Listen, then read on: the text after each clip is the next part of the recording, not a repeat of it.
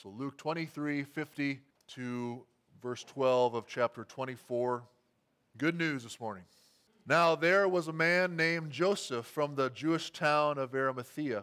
He was a member of the council, a good and righteous man, who had not consented to their decision and action, and he was looking for the kingdom of God. This man went to Pilate and asked for the body of Jesus. Then he took it down and wrapped it in a linen shroud and laid him in a tomb cut in stone where no one had ever yet been laid. It was the day of preparation, and the Sabbath was beginning.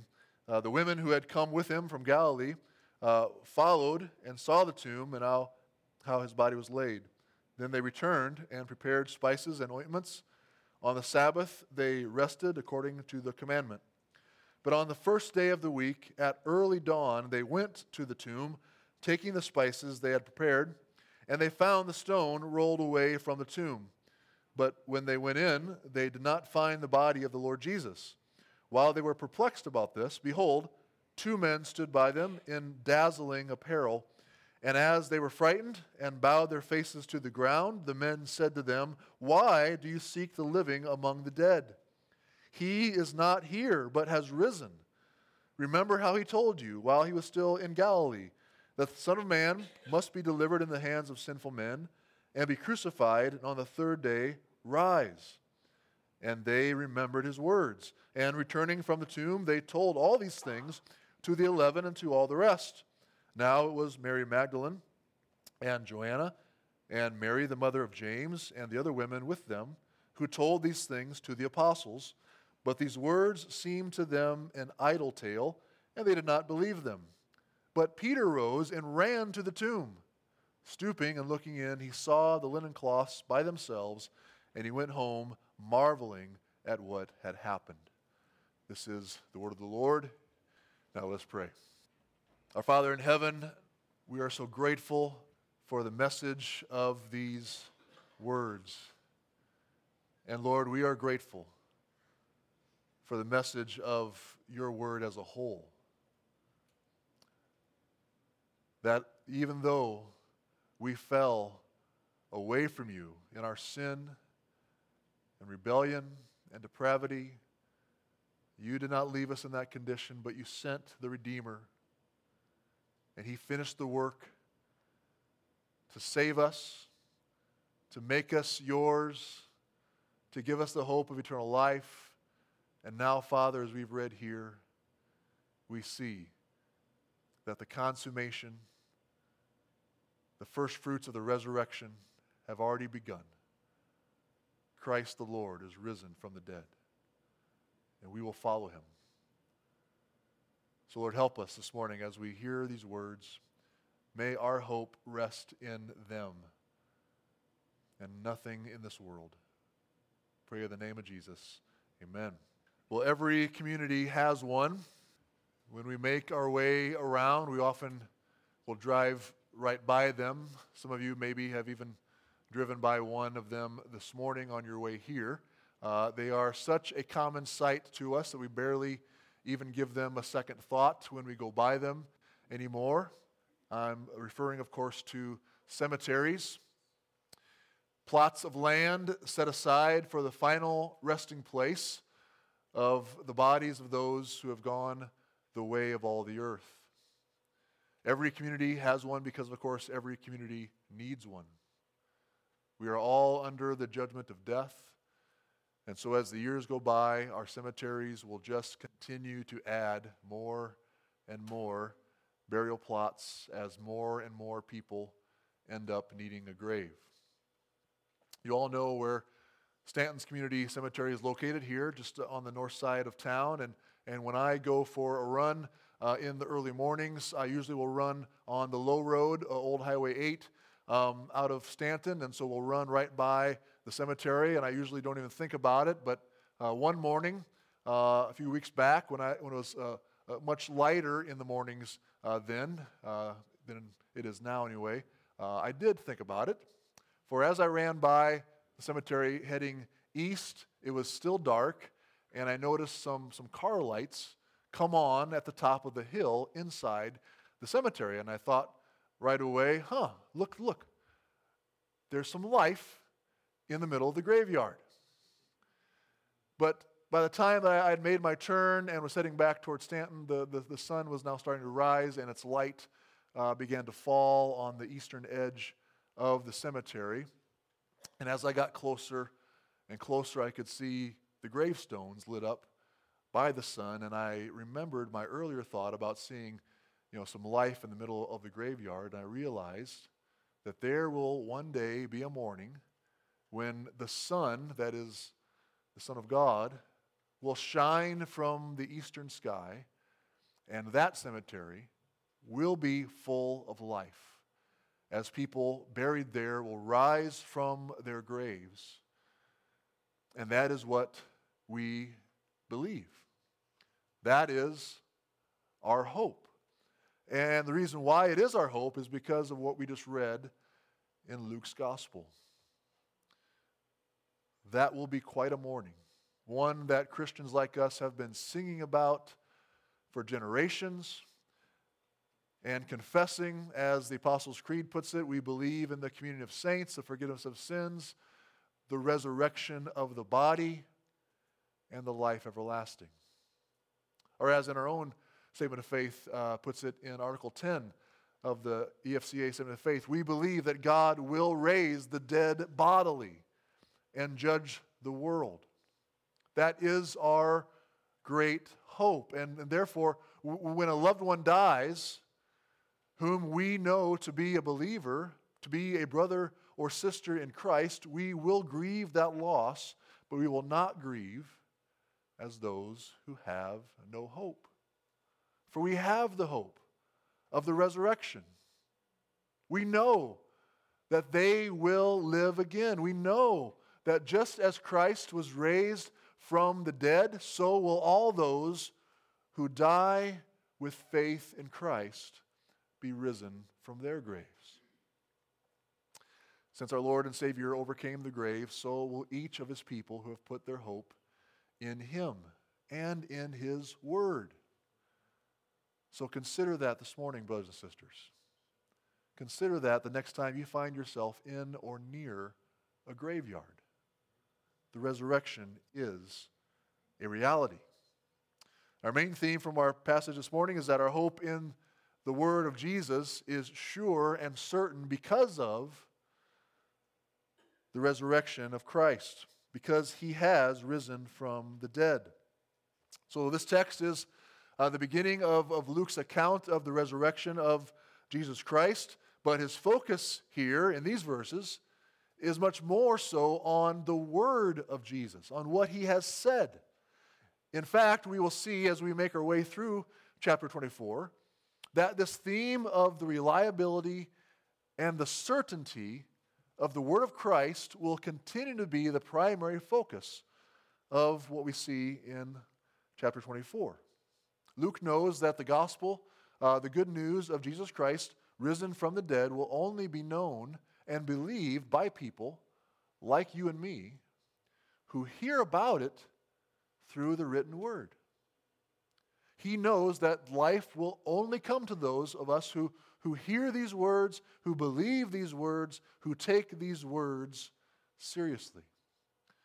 But although our hope in the word of Christ is the focus, there are also two other significant observations that Luke is showing us here in this passage regarding our hope that I think we ought to pay attention to and learn from as well. So first, that first observation that we see here is courageous, uh, courageous devotion to Jesus when it seems all hope is lost.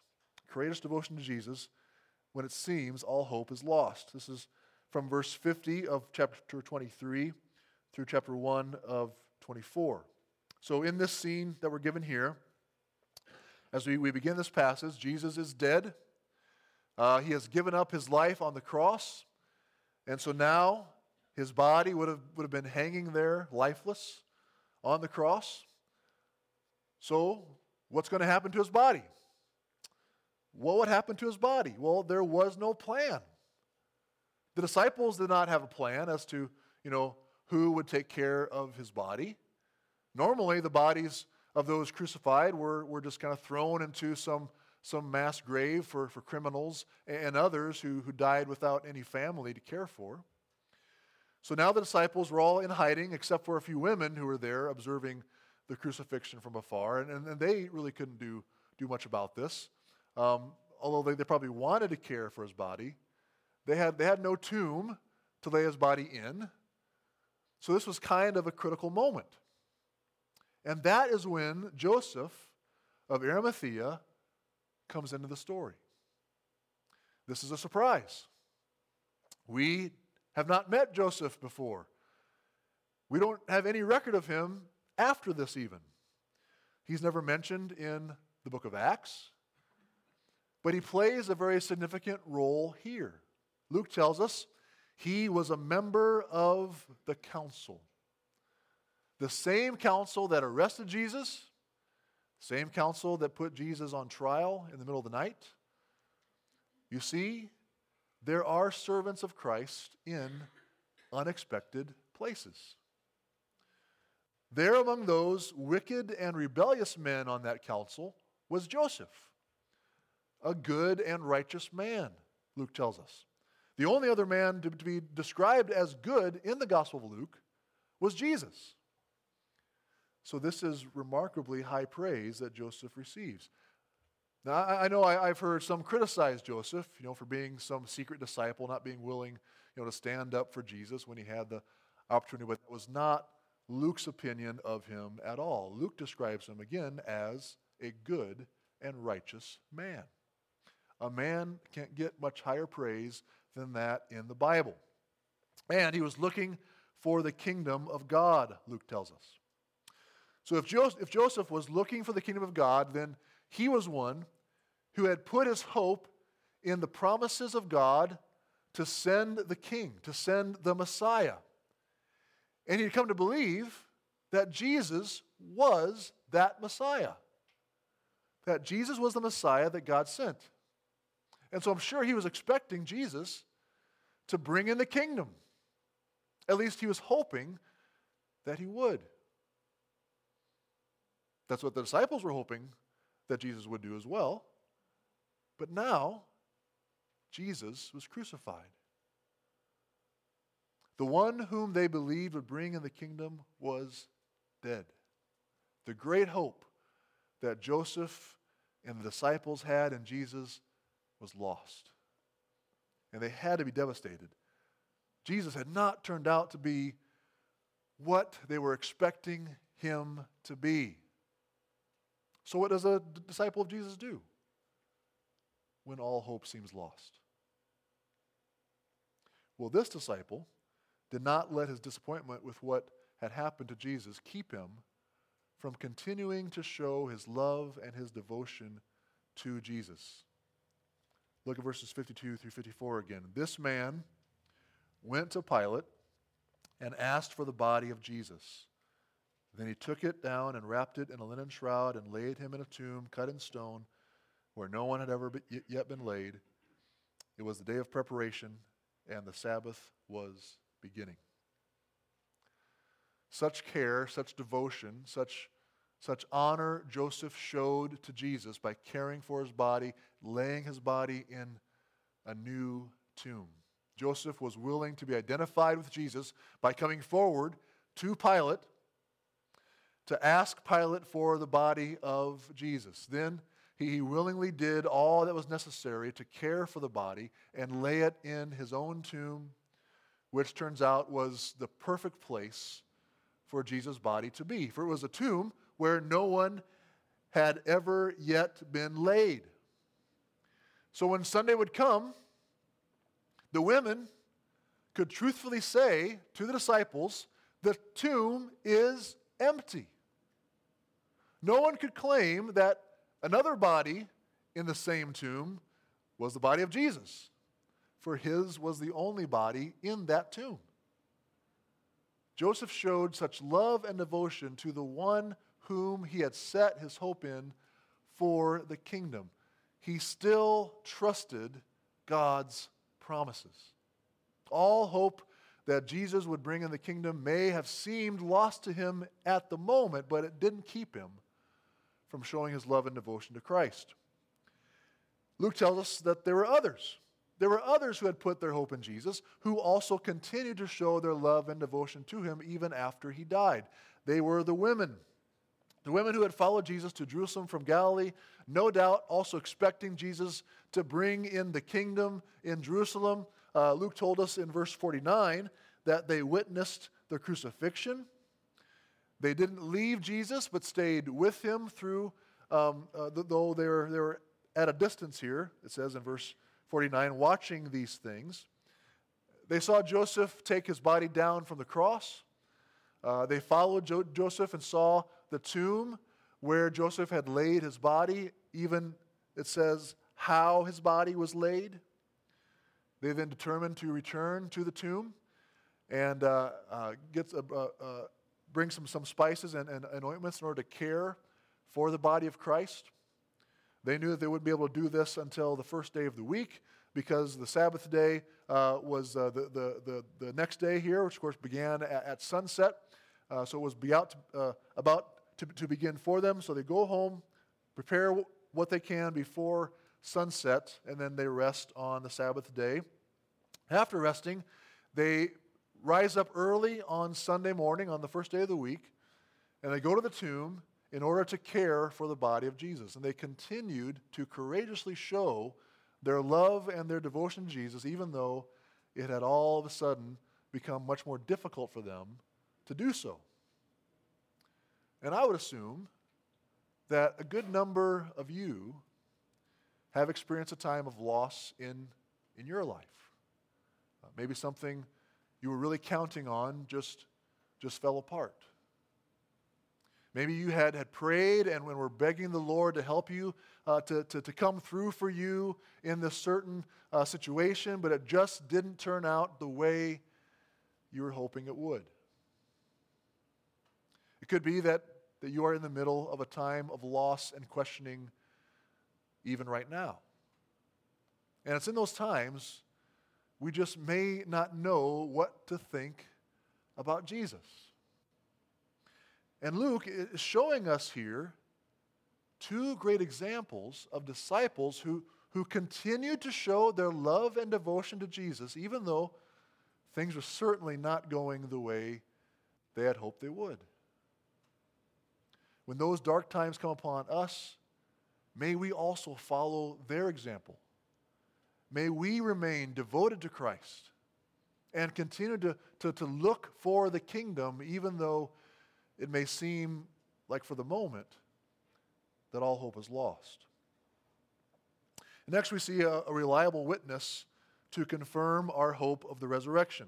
A reliable witness to confirm our hope of the resurrection. This is throughout verses one through twelve of chapter twenty-four. So out of their love for and devotion to Jesus, the, these women were planning to return to the tomb in order to care for the body of Jesus. They had prepared some spices, uh, which they would then pour over and around the body of, of Jesus to cover the odor that would have inevitably come from the decomposition uh, of the body of Christ. Uh, this was, of course, common practice at the time, but uh, there was quite a surprise waiting for them once they arrived at Jesus' tomb. We see that in verses two and three. And they found the stone rolled away from the tomb, but when they went in, they did not find the body of the Lord Jesus. So Luke points out that these women served quite a significant role here, for we see from verse forty-nine of, of uh, twenty-three, then verse fifty-five, and now in verses two through nine, that they were eyewitnesses to the death, burial, and resurrection of the Lord Jesus Christ. So I need to turn with me to, to First Corinthians in your Bibles. So First Corinthians chapter fifteen. And in First Corinthians chapter fifteen, verses one through four, here the Apostle Paul is uh, summarizing the essential works of Christ predicted in the Scriptures, which resulted in our salvation. So these are, see, these are the essential statements of fact for the gospel of Jesus, for the good news of our salvation. Verse one, uh, chapter fifteen of First Corinthians. Now I would remind you, brothers, of the gospel I preached to you, which you received, in which you stand, and by which you are being saved, if you hold fast to the word I preach to you. So it's a, a faith, it's a hope in the word of the gospel, unless you believed in vain. Now verse three, for I delivered to you as of first importance what I also received, that Christ died for our sins in accordance with the Scriptures, that he was buried, that he was raised on the third day in accordance with the Scriptures. So there it is. Christ died on the cross, dying in our place for our sins. He was then buried in the tomb of Joseph, and he was raised on the third day. And these women, these women that Luke tells us about in his gospel, they were eyewitnesses of each of those things. Luke tells us they, they saw him take his last breaths on the cross. They followed Joseph when he brought Jesus' body to his tomb. They saw him lay the body of Christ in the tomb. They even saw where exactly his body was laid, laid in verse fifty-five. And then they returned on the third day, were the first to see the empty tomb, and were told by the angel that Jesus had been raised from the dead. He was no longer dead, but was alive. The other gospel writers tell us that Jesus even appeared to Mary Magdalene, one of these women. They were the first witnesses to each of these major events that are the very center of the gospel. And Luke knows the importance of these women as the first witnesses of the empty tomb and the role that they play in being commissioned by the angels to be the first evangelists to share the good news of the resurrection with the apostles. We know this because Luke names most of them for us in verse ten. Look it down at verse ten of chapter twenty-four. He says, now it was Mary Magdalene and Joanna and Mary the mother of James and the other women with them who told these things to the apostles. These women had apparently been following Jesus for, for quite some time. If you look, look back at chapter eight of Luke's gospel, chapter eight, verses one through three, Luke tells us, uh, soon afterward, Jesus went on through cities and villages, proclaiming and bringing the good news of the kingdom of God, and the twelve were with him, and also some women who had been healed of evil spirits and infirmities, Mary, called Magdalene, from whom seven demons had gone out, and Joanna, the wife of Chuza, Herod's household manager, and Susanna, and many others who provided for them out of their means. So Luke points to these women as examples of what it means to be disciples of Jesus. They had been saved by Jesus. They each had a relationship with Jesus. They knew him. They followed Jesus. And we see here they were willing to suffer for Jesus as they sacrificially supported Jesus' ministry out of their own means. And here, as they come to Jesus' tomb, knowing that they were, that there were guards there guarding the tomb, they were willing to be identified with Jesus, to suffer for Jesus, for they could have easily been arrested or persecuted for identifying with someone who had just been condemned and crucified by both the Jewish and the Roman authorities. So they had followed Jesus all the way to the cross, and now they were the first witnesses of the empty tomb and the first evangelists of the resurrection. And this very fact gives tremendous credibility for us to the, the reliability of the biblical account of the resurrection. I know I've mentioned this before, but, but if this was all made up, if this really was all a legend that the early church fathers or the apostles had invented in order to begin uh, some new religious movement, then they would have never had women as the first witnesses to the resurrection. At that time in, in Israel, women were not allowed to give testimony in a court of law. The testimony uh, of a witness who happened to be a female was inadmissible in the courts. Uh, if, if, if a writer w- would, would want to make, make the best possible case, uh, the best possible argument for Jesus' resurrection to be believed by first century readers, well, it certainly would not have been the best plan for him to have women be the first and primary witnesses to the resurrection. You know, maybe just, just leave that part out of the story. Uh, but of course, Luke mentions it. He includes it because his main concern is not to sound convincing. His main concern is to provide his readers with an accurate and orderly account so that they might have certainty about the things they have been taught.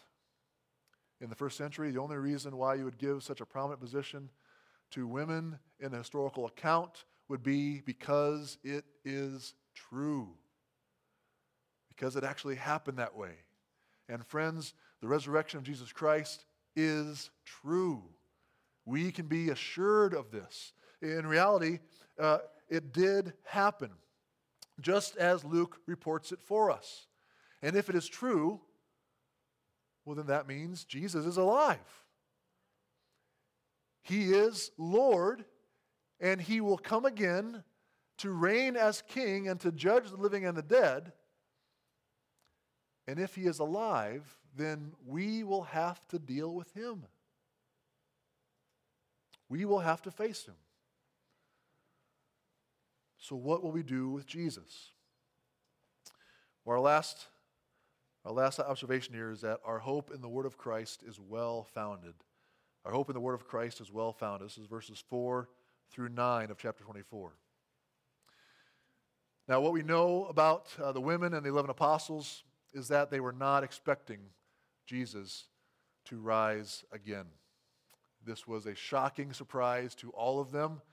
Uh, the women were going to the tomb, not so they could be the first ones to see Jesus risen again, but in order to care for his deceased body. The disciples were, were still hiding in fear of the authorities, and they did not believe it when the women first told them that Jesus had risen. Luke says, in verse eleven, these words seemed to them an idle tale. But there was one who responded to the women's report in a different way. That was Peter. We see that in verse twelve. But Peter rose and ran to the tomb, stooping and looking in. He saw the linen cloths by themselves, and he went home, marveling at what had happened. The last time Luke had Peter as a subject in the narrative was immediately after he had denied knowing Jesus three times in the courtyard, and Jesus had turned and looked right at him, and once Peter saw Jesus looking at him, he was overcome with guilt and shame, and he ran out of the courtyard and wept bitterly. And now here he is again. And he was together with the other apostles, and he hears the news of the empty tomb from the women and that the angels had told them Jesus was alive, and he gets up and he, and he ran to the tomb to see for himself. It wasn't an idle tale to, to, to Peter. He wanted to see Jesus alive again. He went looking for him. He wanted to believe. And this takes us back to what the angels said to the women at the tomb. Think about it. The big question in that moment for the women was what? Where is he? Where is he? We, we went, we came to the tomb to find his body, to care for his body, and it's gone. Where is he? The tomb's empty. So the question on their minds is, where is he? It'd be the same for us. And so then they meet these two men at the tomb, whom we know from the other gospel accounts are angels. And they, of course, ask the famous question, uh, why do you seek the living among the dead? We know you seek him. You're seeking a dead, a dead Jesus. He's not dead. Why are you seeking the living Jesus among, among the tombs? He's not here, but has risen. And then to confirm that what they were saying was true, what did the angels do? Now, we would expect that the angels would, would confirm their amazing claim by, by telling the, the women where he was, right? He's not here. He has risen. Okay, well then, where is he? We want to see him. I mean, if the angels wanted them to really believe something as unbelievable as a resurrection, wouldn't you think the best way to prove to them that Jesus is alive would be by telling them where he was so they could go see him, go see him for themselves? Wouldn't that confirm that they were telling the truth about the resurrection? Wouldn't that convince the disciples if the women could have told them where Jesus was so they could go and see for themselves as well? But they don't do that. They don't tell the women where Jesus is. But what do they tell them instead? What do they do to confirm that Jesus really had risen from the dead? Well, they say in verse six, remember how he told you while he was still in Galilee that the Son of Man must be delivered into the hands of sinful men and be crucified and on the third day rise. Instead of telling the women where Jesus was so they could see him with their own eyes and believe for themselves, they reminded the women of what Jesus said. They pointed them back to Jesus' word, to what Jesus had promised, to what Luke re- records for us back in chapter nine, verses twenty-two and verse twenty, uh, verse forty-four, when he was in Galilee and, and said this very thing to the disciples, to those who were, who were following him. The angels were saying, because he said it would happen, then it certainly was going to happen. He said it must happen, so certainly it would happen. It, it, it is what his word said would take place, and now it has. So, brothers and sisters, do you have such confidence in the word of Christ? Do you take his word as seriously as the angels were taking it here? Do we have such certainty in the word of Christ?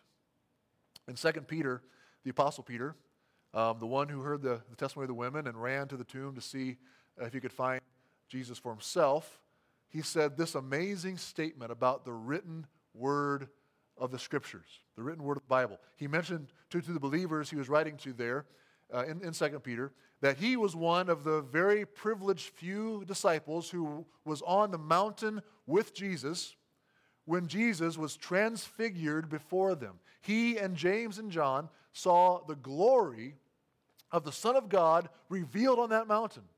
And they heard with their ears the very voice of God the Father speak to them from heaven, saying, "This is my Son, my chosen one, listen to him." I mean, what an incredible privilege Peter had to be an eyewitness, to see for himself the glory of Jesus revealed, and to hear God speak through the clouds, testifying Jesus really was his Son. I mean, it's, it's what we would all love to have happen right here, right now, to have God speak to us through the clouds, to see his glory revealed, to say for certain that we know for sure. But then Peter says something surprising. He says in Second Peter one, "And we have the prophetic word more fully confirmed, to which you will do well to pay attention." Or as the New American Standard has it, "The prophetic word made more sure." He's talking about the, the Scriptures, the written word. Since having the written word of God is even more sure, more fully confirmed, than being able to see with our eyes or hear God's voice coming out of the sky. Our hope is not simply in what someone else saw. It is in what Jesus himself has said. That's what the angels were pointing to when they confirmed that Jesus had indeed risen. Remember how he told you, they said? And then in verse eight, they says, and uh, it says, the women remembered his words. They remembered the words of Jesus. And that is when faith faith in the resurrection came into their hearts. That is when they believed. Now, I'm sure you know there is a classic hymn. Uh, you may not know who it's written by, A H Ackley, um, but I'm sure that you've sung this hymn before. It's a favorite of many, usually sung around Easter, and it goes like this. I serve a risen Savior, he's in the world today. I know that he is living, whatever men may say. And then comes the refrain of the hymn, which then closes with these lines. He lives, he lives, salvation to impart. You ask me how I know he lives. He lives, which is a little bit too high for some of us. He lives within my heart. And I wonder, have you ever sung that hymn and then thought about what an unbeliever might say in response? You know he lives because he lives within your heart? Are you really just basing your belief in the resurrection of Jesus Christ, which the Bible says that the whole gospel depends upon? Are you really just basing it upon a subjective feeling that Jesus lives within your heart? I mean, we all hear people say all the time about loved ones who have died that they still live. They live within our hearts. They're living on within our hearts. Is that really what you're basing your faith on? So, so friends, no one is going to come to faith in Christ because we tell them Jesus lives in our hearts. And what happens when we are going through a tragically difficult experience and we lose the feeling of the peace of Christ, his presence within us? We all of a sudden don't know if he lives in our hearts. What will we depend upon then? Is our faith really just based on a feeling? Well, here again the words of the angels in six through eight of chapter twenty-four. He is not here, but has risen. Remember how he told you while he was still in Galilee, that the Son of Man must be delivered in the hands of sinful men and be crucified, and on the third day rise. And they remembered his words. Our faith is not anchored by our feelings. It is not even anchored by our sight, what we can see. It is anchored by the word of Jesus, not by the intensity of our feelings. One of these mornings, maybe it will happen when I am out for my run with the rising sun at my back shining on the Stanton Cemetery.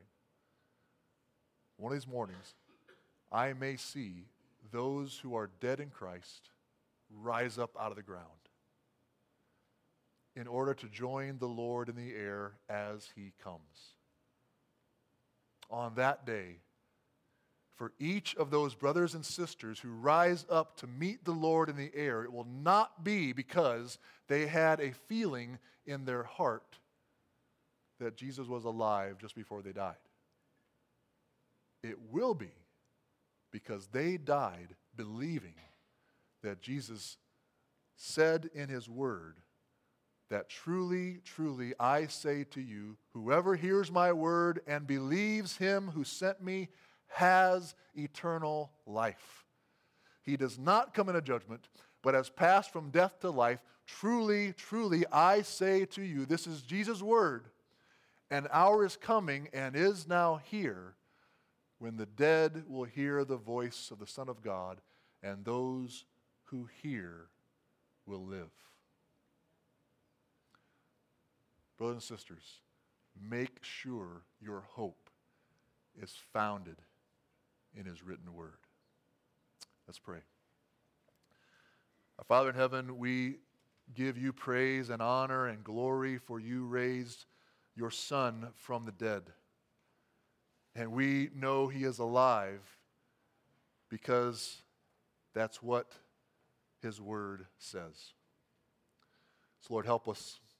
Help us to continue to live by faith in his word, not by what our eyes see, not by what even our ears may hear, but Father, help us to see and know and understand your word.